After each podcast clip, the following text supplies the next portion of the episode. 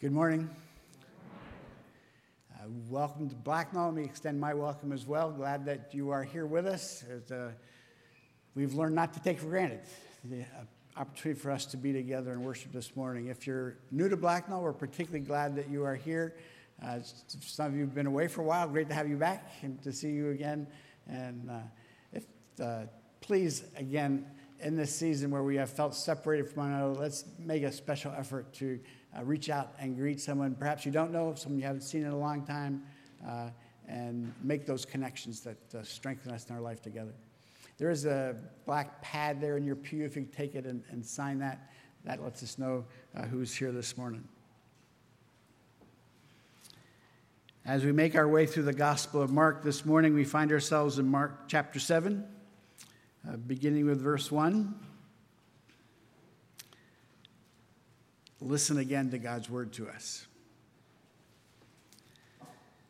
The Pharisees and some of the teachers of the law who had come from Jerusalem gathered around Jesus and saw some of his disciples eating food with hands that were defiled, that is, unwashed. The Pharisees and all the Jews do not eat unless they give their hands a ceremonial washing, holding to the tradition of the elders. When they come from the marketplace, they do not eat unless they wash and they observed many other traditions, such as the washing of cups, pitchers, and kettles. So the Pharisees and teachers of the law asked Jesus, Why don't your disciples live according to the tradition of the elders instead of eating their food with defiled hands? He replied, Isaiah was right when he prophesied about you hypocrites.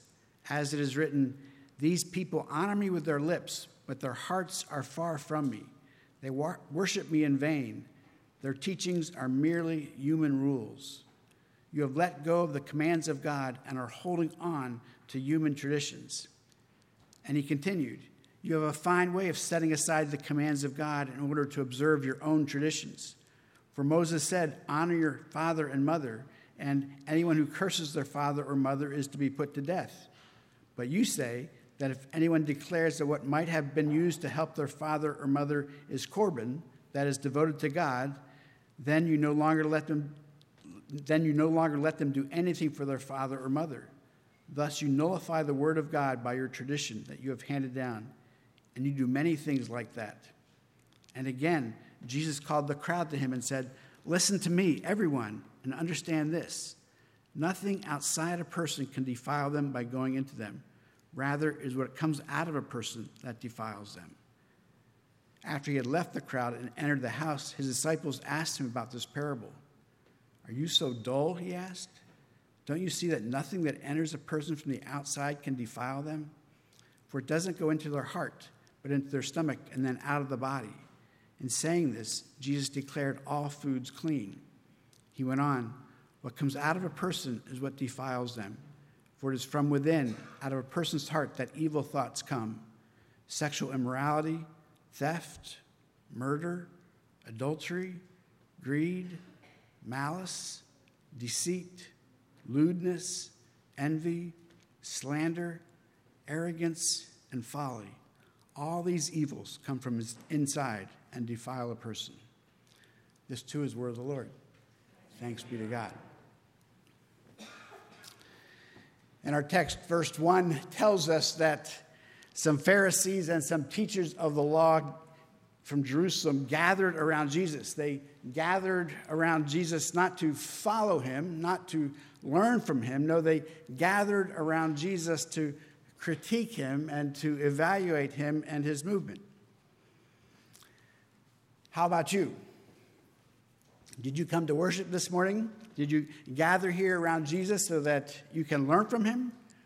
Are you here to follow Jesus or are you here to critique him? Are you here to learn from Jesus, or are you here to evaluate and to see where his followers are falling short? If you're here particularly to evaluate the preaching this morning, I'm afraid I will fall short. I'm afraid, I'm afraid I will get in the way. But I do believe Jesus is speaking to us this morning in this text. Can we then listen to what Jesus wants to say to us in this text. This is where you should say amen, I think, right? thank you, thank you. This text I think, feels particularly, not I think, this text feels particularly pertinent to where we are today, to our current situation. The Pharisees were lay people who took obedience to God and His law very seriously. They took the Jewish scriptures, our Old Testament, very seriously. And they not only took the scriptures seriously, they took the oral tradition that had developed around the scriptures very seriously.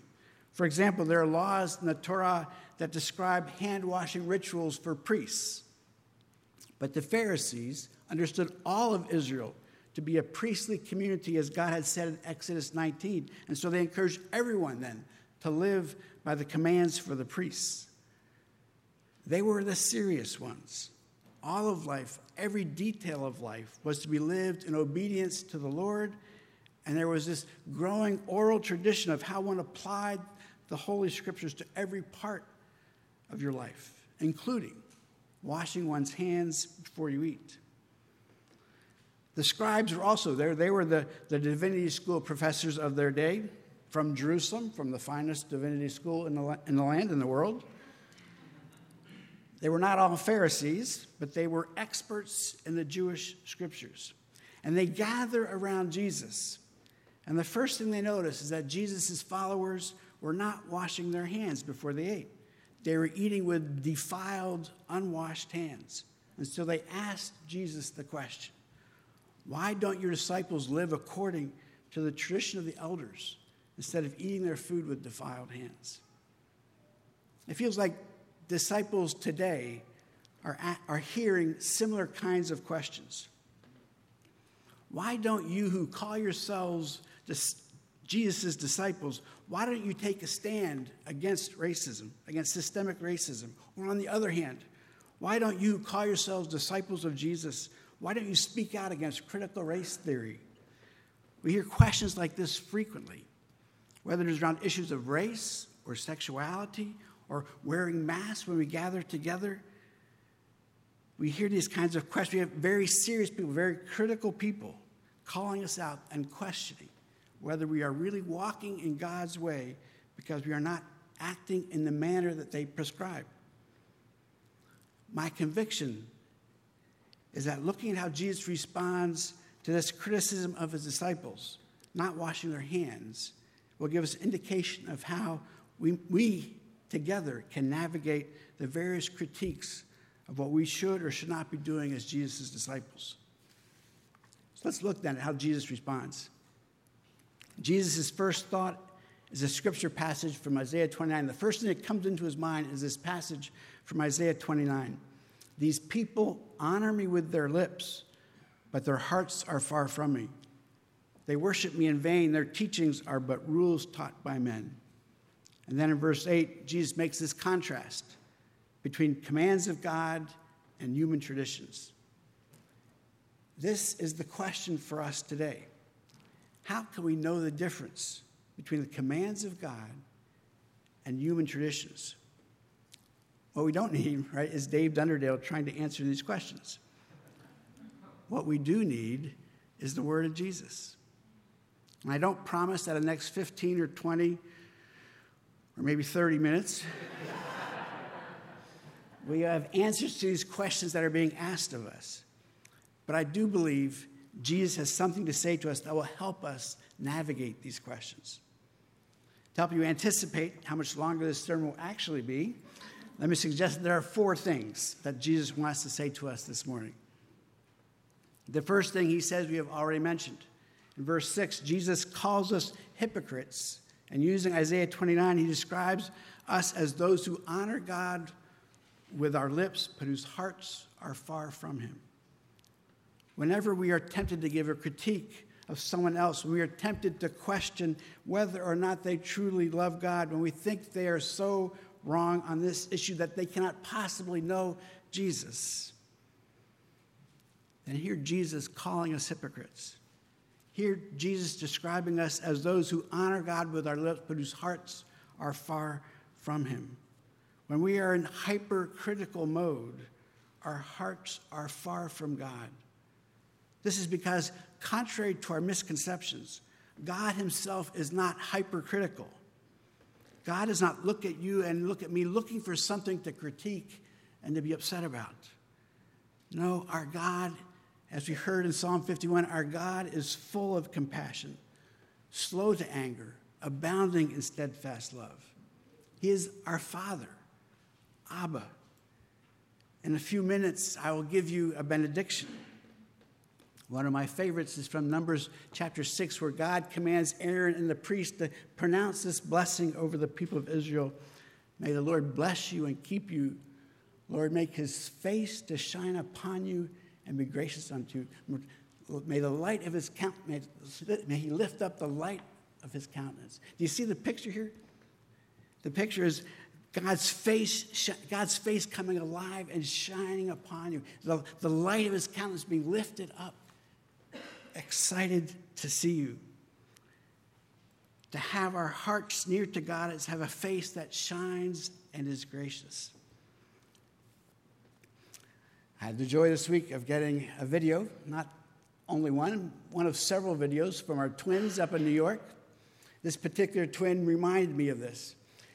Ian, our son in law, had just come home and they're in the backyard, and it's a video of him playing catch with, with Elaine, her granddaughter and she is throwing the ball to him, and she is not throwing the ball more than probably 18 inches, right? It's throwing the ball to him, and then he throws it back to her, and she catches it every single time, right? She's incredible, right?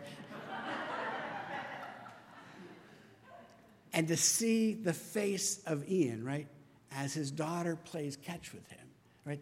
The light of his countenance is lifted up, right? His face shines upon her, not because she's this fantastic athlete, right? But because she's his father and he delights me. And she starts saying something in incomprehensible language to him, right? and his face lights up, not because he understands her, but because she's talking. He doesn't critique her grammar, right? His face is alive and light. That's who our God is, right? And so when we are in that hypercritical mood, we are far from the heart of God, who's eager to be with us, not one who's desiring to criticize us. The second thing Jesus would say to us this morning is that we are prone to following human traditions and to set aside God's commands. He gives an example of this in verses 9 to 13. The, the command of God we are to follow is the fifth commandment honor your father and mother. And part of what that commandment means is that when your parents get old, you should take care of them, you should provide for them. When they can no longer work for themselves, you need to provide for them. It'd be like us saying that children today are responsible for all the expenses of their parents as they grow older. But what some people did, what the human tradition did, is to say that their accrued wealth was Corban, was in a very spiritual sort of way, dedicated to God, right? All my wealth I dedicate to you, God, right? Which means I cannot give it away taking care for my parents. It means I can hold on to it and keep it for myself because eventually I will give it all to God. But now you can't have it, mom and dad, right? And Dave and Jesus is saying you take your human tradition, this idea of Corban, and use it to cancel out God's command of taking care of father and mother. And so the fifth commandment is set aside, and parents are not cared for. I had the privilege with several of us here at Blacknall to attend a class offered by the North Carolina Studies Center and, and Regent College. It was taught by Professor Mark Noll, and one of the leading uh, American church historians. The class was on the Bible, slavery, and the Civil War. And the class looked at the history of how the Bible was interpreted and used in our nation leading up to and during the Civil War. And Dr. Noll presented the, the arguments based on the Bible that were used to justify slavery and that were used to argue for its abolition. And as we look back now, almost 200 years later, we, we shake our heads, right, at the, the human traditions the, that clouded their judgment, how their cultural biases and presuppositions were not even acknowledged, and how this determined how they read the scriptures. We too have our human traditions. We too have our cultural biases and presuppositions. We too have our blind spots. We interpret Scripture to accommodate those biases. And this is why it's so important for us to be in fellowship with people who are different from us, to be in people from a different culture with us, so that we can begin to see what are our human traditions and what are, in fact, God's commands. When we step outside of our own culture, we understand it more clearly. And so we need to be in fellowship, reading the Bible together with those who are different from us. The third thing that Jesus would say to us is in verse 14 where Jesus called the crowd to him and said, Listen to me, everyone. Listen to Jesus, is what he would say to us. Listen to me. He is our authority. In the Sermon on the Mount in Matthew chapter 5, over and over again, Jesus says, You have heard it said to you, and he puts in there a, an Old Testament command, but then But I say to you, and he then interprets that command. This is Mark's version of Jesus asserting his authority. The Old Testament said that certain foods indeed were unclean. But I say to you, Jesus says, but I say to you, nothing outside a person can defile them. What made foods unclean in the Old Testament was God declaring it to be so. And they are now no longer unclean because now God in Jesus is declaring them to be clean. How do we know whether the issues that are threatening to pull us apart are merely human traditions or they are God's commands? We need to listen to Jesus. Of course, Jesus doesn't say anything in the scriptures about wearing masks or not, right? He doesn't address the concerns of capitalism or Marxism. But we need to know the mind of Christ. We need to immerse ourselves in the book that he immersed himself in, the Old Testament. We need to immerse ourselves in the Gospels. We need to immerse ourselves in the New Testament with the apostles who lived with him. We need to cultivate the life of the Spirit, learning to discern the voice of the Holy Spirit together. That's what we're doing here. That's what this sermon is about us being attentive to the Holy Spirit discerning together. And then the fourth thing that Jesus would say to us today is found in verse 20 that it is what comes out of a person that defiles them. What I want, what the Pharisees and scribes wanted, is a checklist, right? I, if I wash my hands, then I won't be defiled. I will be clean. I will be acceptable. And perhaps most importantly, if I wash my hands, then you will know that I am clean, right? You can post the right message on Facebook. You can post the right message on Instagram. You can put the right yard sign in your yard. And I'm not saying we should not do those things. We should stand up for what is right and we should stand against injustice in whatever form. But what is the overflow of your heart? What does your heart long for? In verses 21 and 22, Jesus describes for us what is the overflow of the human heart. He lists 12 evil thoughts that come from within the human heart. Listen to them again sexual immorality, theft, murder, adultery, greed, malice, deceit, lewdness, envy, slander arrogance, and folly. These come from within the human heart, Jesus says. Notice the themes in this list sexual sin, violence, greed and financial sin, and sins that break and destroy community. Notice particularly the last two items in the list arrogance and folly that come flowing out of our hearts. I saw this most clearly in myself this weekend. We have, uh, many of you may did the same thing. We have bird feeders now as a result of the pandemic. And we put in a hummingbird feeder. And uh, I didn't realize that you had to change the, the food in the hummingbird feeder regularly. And so finally I did that. And the hummingbirds came back. And uh, Kim came home the other day, and there, the hummingbird was this beautiful hummingbird at the feeder. She took three pictures, beautiful pictures. Two of them, the bird you know, hovering there feeding, and one of a bird sitting on top of the feeder, just sitting there, not flying. And she posted it on our family uh, chat, whatever. And, uh, and uh, um, one of the kids said about the picture of the one standing on the feeder, is that a wren? Because it looked a little bit like a Carolina wren, if you know your. And, and uh, Kim said, no, it was a hummingbird. Uh, and I was not there when she saw it, but I know birds pretty well, right?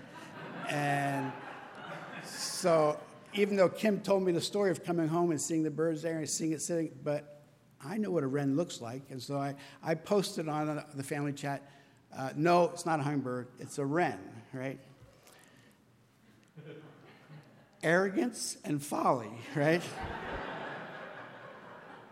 I'd never really seen a hummingbird sitting before. It was too fat and chunky to be a hummingbird, I thought, right? But it was a hummingbird. But I thought because I knew better, better than the person who had seen it, that I should correct my wife, right? Arrogance and folly, right? But that kind of arrogance just sort of flows out of me, right? It's just within my heart, and it easily springs up. And folly, folly, what I did was foolish, but folly here particularly means the biblical definition of a fool is a person who believes there is no God, right? And how much of our lives naturally spring out of our heart, living our lives as if God did not exist? And we live in that kind of folly all the time, even those of us who know the truth of who God is.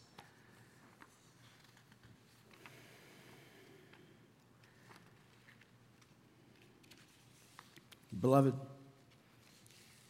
as we strive to live in these days where, where we are prone to be pulled apart, indeed, as we're prone to be pulled apart by important issues that divide us, as we're prone to be pulled apart through this pandemic, as we each struggle to know how to navigate our health concerns as well as our concerns for our life together, let us examine our own hearts. Jesus starts his response by naming our hypocrisy, and he ends it with naming the evil in our hearts.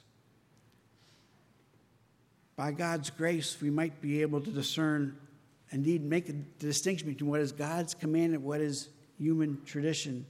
We might be able, indeed, to listen to Jesus. I might be able to get right every single question that is coming before us in our life together. But if we get it all right, and our hearts are still filled with these evil thoughts, beloved, can we walk together in these days in humility? Not judging my brother or sister by the external evidences of their defilement or cleanliness and acknowledging our own sinful hearts. Not avoiding these difficult issues, but humbly, gracefully seeking together the voice of Jesus. And indeed, may the Lord bless us and keep us. May the Lord make his face to shine upon us, and may his face shining upon you be reflected in my face toward you and your face toward me. And might the light of his countenance be upon us. Amen. Amen. Let us pray.